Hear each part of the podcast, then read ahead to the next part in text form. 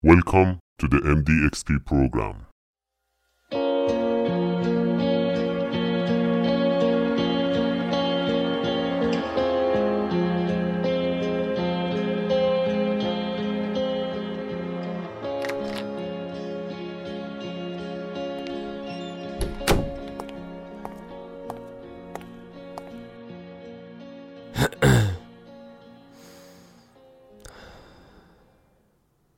به چی میگن تولید محتوا؟ توضیح در مورد یه مطلب علمی، یاد دادن علاقت به بقیه، در مورد یه چیز جالب یا خبری صحبت کردن، رقصیدن یا تخم مرغ تو سرت چکوندن یا شاید هم همه اینا. دنیای تکنولوژی و اینترنت خیلی با قبل فرق کرده. یه دوره تو زمان بود که خیلی اینترنت و کامپیوتر را حتی قبول نداشتن اما سالا گذشت و شبکه های اجتماعی اومدن. با اومدن شبکه های اجتماعی خیلی از اشخاص رو آوردن به ساختن و edit کردن عکس و ویدیو و فایل صوتی و اسمشو گذاشتن تولید محتوا یا به قول خارجی ها content creation شاید تو هم علاقه داشته باشی می‌دونم که داری. همین الان که داری این پادکست رو گوش میدی نشون میده که به یه فرمتی از محتوا علاقه داری. حتی ممکنه به شکلی علاقه داشته باشی که خودت هم دوست داشته باشی بسازیش. اما نمی‌دونی از کجا شروع کنی و چیکار کنی. همش داری قور می‌زنی از اینکه چرا فلانی انقدر معروف شده و پول داره. من از اون بهترم. منم باید شروع کنم.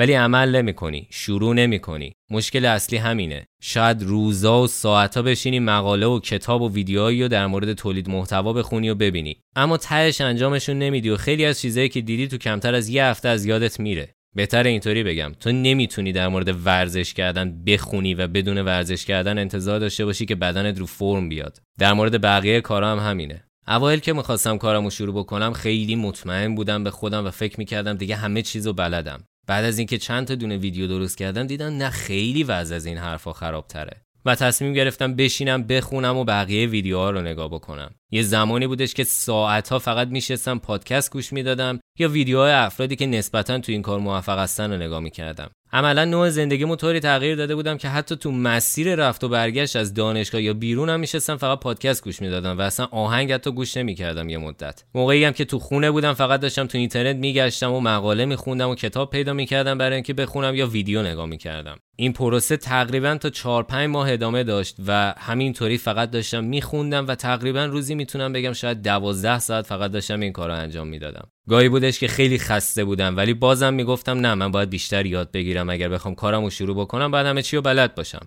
حالا شاید پیش خودت میگی بعد این همه خوندن احتمالا عالی شروع کردی و خیلی چیزا رو بلد بودی. نه واقعا افتضاح بود. یعنی الان خودم که برمیگردم کارهای اول رو نگاه می‌کنم می‌بینم که خیلی از چیزهایی که دیده بودم و اصلا حتی انجام نمی‌دادم. اما یه چیز خیلی مهم بود. اونم این بودش که این کار رو با تمام وجودم می‌خواستم. اینو دارم به تو هم میگم. اگه می‌خوای تشخیص بدی که چی رو می‌خوای بهتره که جواب این سوال همین باشه.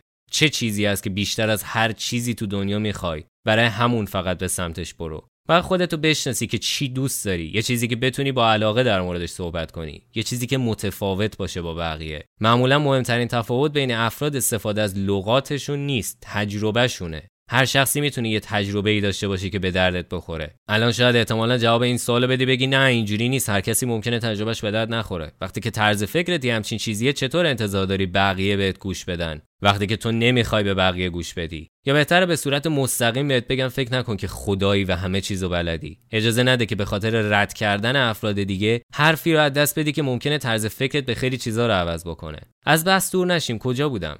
آها. در مورد یه چیزی که دوست داری باید صحبت کنی. حالا هر چی. افرادی هستن که بهت گوش بدن اگه درست و حرفه‌ای بیان کنی حرف تو. الان میگی خب چطوری حرفه‌ای بشم؟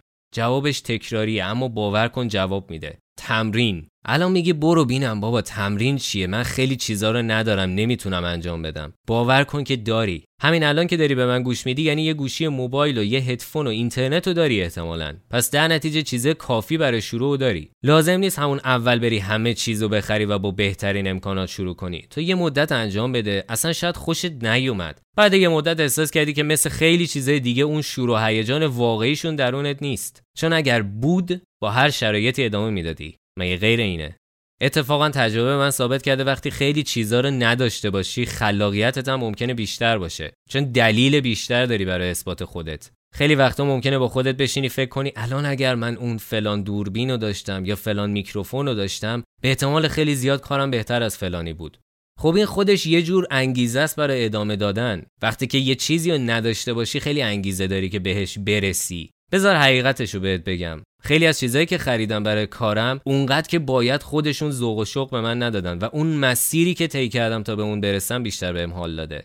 وقتی میشینم به گذشته خودم نگاه می‌کنم و اوایل کارم رو نگاه می‌کنم فقط این نیستش که بگم خب الان خیلی از امکاناتم بیشتره چقدر کارم راحت تر شده. اتفاقا نه یه ذره کار سختتر شده. برای اینکه الان که امکانات دارم دیگه بهانه ای ندارم که بخوام اون کار رو ضعیف تحویل بدم. و همینه که گاهی اوقات مشکل ایجاد می‌کنه. اگه دقت بکنی من ویدیوهام یه مقدار کمتر شده. شاید دلیل اصلیش این باشه که من ترس دارم از اینکه ویدیو جدیدی که درست می‌کنم به اندازه قبلی خوب نباشه. فقط موضوع نظر بقیه نیست و کامنت هایی که افراد می‌ذارن زیر ویدیوها نیست. گاهی اوقات درون خودم مشکل دارم و احتمالا تو هم این مشکل خواهی داشت. اما این یه راه حل خوب داره. حداقل کاریه که من انجام میدم. موقعی که این کار داری انجام میدی یا داری تمرین می‌کنی اصطلاحا همینطور داری چیزای جدیدم یاد می‌گیری و سعی می‌کنی که کارتو تو جایی که می‌تونی بهتر کنی. مطمئن باش که بعد از یه مدت متوجه میشی پیشرفت خودتو. طوری که همونطور که گفتم مثل من الان وقتی که برمیگردم به ویدیو اولم یه جورایی خجالتم می‌کشم حتی. مطمئن باش تو هم دقیقا می‌تونی همینطوری باشی. داری پیش خودت میگی اگه موفق نشدم چی؟ نه؟ بذار حقیقت رو بهت بگم. هیچ کاری بدون ریسک نیست. منم اینجا سخنگو انگیزشی نیستم که بگم صد درصد می‌تونی موفق بشی. ممکنه اصلا استعدادشو نداشته باشی. ممکنه بعد از یه مدت ازش زده بشی. زمان کمی هم نمی‌بره.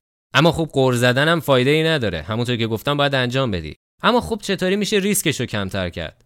خیلی رو می‌بینم که میگن مدرسه نرو دانشگاه نرو و کلا همه چی رو بیخیال شو فقط بچسب به این کار. یه مقدار چیز خوبیه و می‌تونه در نهایت جواب بده. اما اگه می‌خوای ریسکش رو کمتر بکنی به جرات میگم مدرسه و دانشگاه اصلا قرار نیست اونقدر ازت وقت بگیرن. واقعا کار سختی نیست.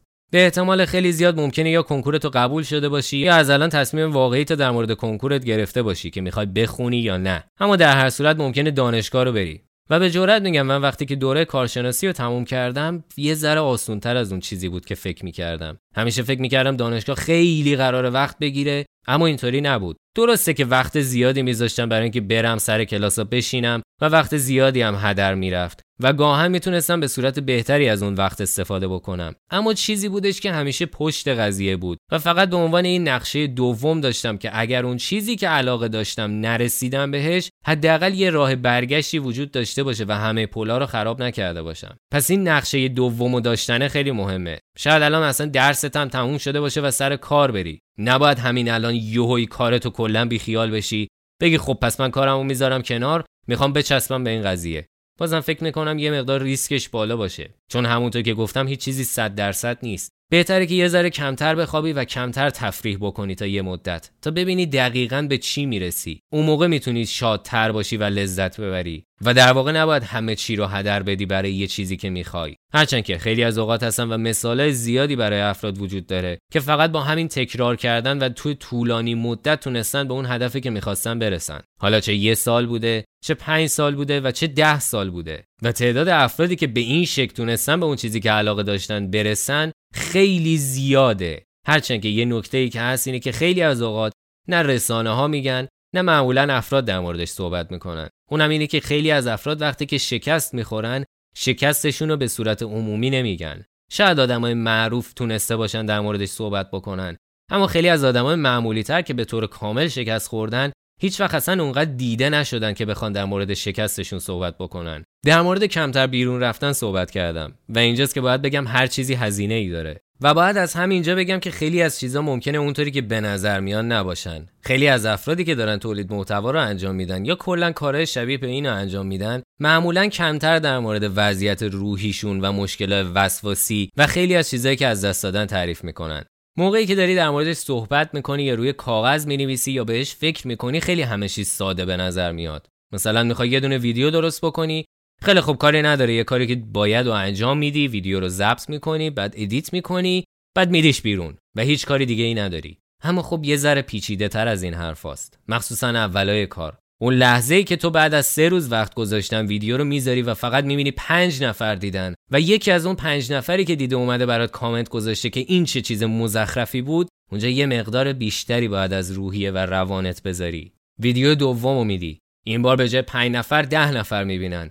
ولی کامنتی که منفی بود دوتا میشه. این بار ممکنه یه دونه کامنت مثبتم داشته باشی. همینطوری این قضیه رو ادامه میدی. بعد از 6 ماه می‌بینی که هر ویدیویی که می‌ذاری شاید الان نزدیک هزار نفر یا بالا هزار نفر ببینن. اما هنوزم به اون چیزی که می‌خوای نرسیدی. الاناست که یواش یواش داری انرژی تو از دست میدی و میگی چرا دارم من این کار انجام میدم؟ اینجاست که باید قدرت داشته باشی. اینجاست بخشی که خیلیا در موردش صحبت نمی‌کنن. اوایلی که کارمو شروع کرده بودم بعضیا می اومدن می‌گفتن چرا انقدر کیفیت ویدیوهات پایینه. اونا نمی‌دونستن که من capture card ندارم و در واقع پول ندارم که بخوام capture card بخرم. اما در هر صورت انتظار خودشونو می‌گفتن. بعد از یه مدت این تبدیل شد چرا انقدر ویدیو کم می‌ذاری؟ نمی‌دونن که هر باری که من قرار ویدیو بذارم علاوه بر اینکه قرار باشه بشینم کلی فکر بکنم به اینکه چطور این بار بهتر از دفعه قبل بشه و چطور سطح کارم پایین تر نیاد باید ساعتها بشینم فکر بکنم ساعتها بشینم edit بکنم و خیلی از حرفایی که می‌زنم و گاهی اوقات میشینم ضبط می‌کنم و به طور کامل حذف بکنم و دوباره از اول انجام بدم. از همه چیز جالبتر اونجاست که موقعی که یه ویدیو رو آماده می‌کنم فکر می‌کنم که الان دیگه بهترین کارمه. ویدیو رو می‌ذارم و می‌بینم کمتر از ضعیفترین کارم بازدید داشته. کامنت رو که می‌خونم می‌بینم بعضی نکته مثبت میگم و بعضی از افرادی که حتی من نمیشناسمشون و حتی اونا منو نمی‌شناسن و از شرایط من خبر ندارن فقط دارم به این بد و بیرا میگن. فقط به خاطر اینکه در مورد چیزی که اونا دوست داشتن صحبت نکردم یا برعکس نظر اونا صحبت کردم. اینجاست که همه چیز سخت در میشه. اون لحظه ای که کلی پول جمع کردی و منتظر موندی تا یه قطعه که لازم داشتی و بخری مثل کپچر کارت یا میکروفون یهو وبسایت رو باز می‌کنی می‌بینی قیمتش دو برابر شده و دوباره باید صبر بکنی تا بتونی اونو بگیری. یا اون لحظه ای که یه جنس جدید می‌گیری برای کارت و احساس می‌کنی اونقدری که باید پولتو درست خرج نکردی و آنچنان به دردت نخوره و دیگه راه برگشتی برات وجود نداره. و خیلی از اشتباه های دیگه که باید تحملشون بکنی. به جرات میگم نه واقعا اصلا ساده نیست. به نظر میاد که خیلی از افرادی که داری می‌بینی کارشونو دارن ساده انجام میدن. اما مطمئن باش پشت اون کار ساده ای که داره به نظر تو میاد خیلی زحمت ها و نگرانی ها و ناراحتی های بزرگتری هست. از همه چیزم بزرگتر نگرانی اینی که تویی که داری گاهی اوقات ویدیو اون طرف رو نگاه می‌کنی یا هر محتوایی از اون طرف رو می‌بینی ممکنه که دچار این مشکل شده باشه که وسواس پیدا کرده باشه و نسبت به هر یک کلمه ای که میگه نگران باشه. چون که از یه جایی به بعد تو هر یه حرفی که می‌زنی ممکنه صدها نفر اون حرف تو ببینن و قراره که با توجه به اون حرف تو رو قضاوت بکنن. اگه از همین الان با قضاوت شدن و قضاوت کردن مشکل داری و اینو به عنوان یه نرم جامعه در نظر نمی‌گیری فکر می‌کنم که یه ذره کارت سخت باشه. اما همه اینو برمیگرده به شناخت خودت. خیلی از روانشناسا و افراد مختلف میگن که هر روز صبح که بلند میشی یا کلا توی بعضی از روزهای زندگیت برو جلوی آینه از خودت بپرس که چی هستی و چی می‌خوای. چی کار می‌تونی بکنی که زندگی تو بهتر بکنی؟ قرار نیست حتما بهترین ماشینا و بهترین خونه رو داشته باشی یا اینکه معروفترین آدم دنیا بشی. قراره که فقط خودت از زندگیت لذت ببری. اینکه تو چقدر به نظر افراد دیگه اهمیت بدی و در موردشون چی فکر بکنی و چقدر توی کار تاثیر بدی هیچ ربطی به بقیه نداره و در واقع بزرگترین مانع سر راهت برای خلاقیتت یا برای انجام دادن کارت و تولید محتوا در واقع خودتی. نه کسی دیگه ای اما خیلی سخته. گاهی اوقات میرم جلوی آینه و فقط زل می‌زنم به خودم بدون اینکه هیچ سوال یا حرفی به ذهنم بیاد. تو هیچ چی نیستی. تو هم شنیدی؟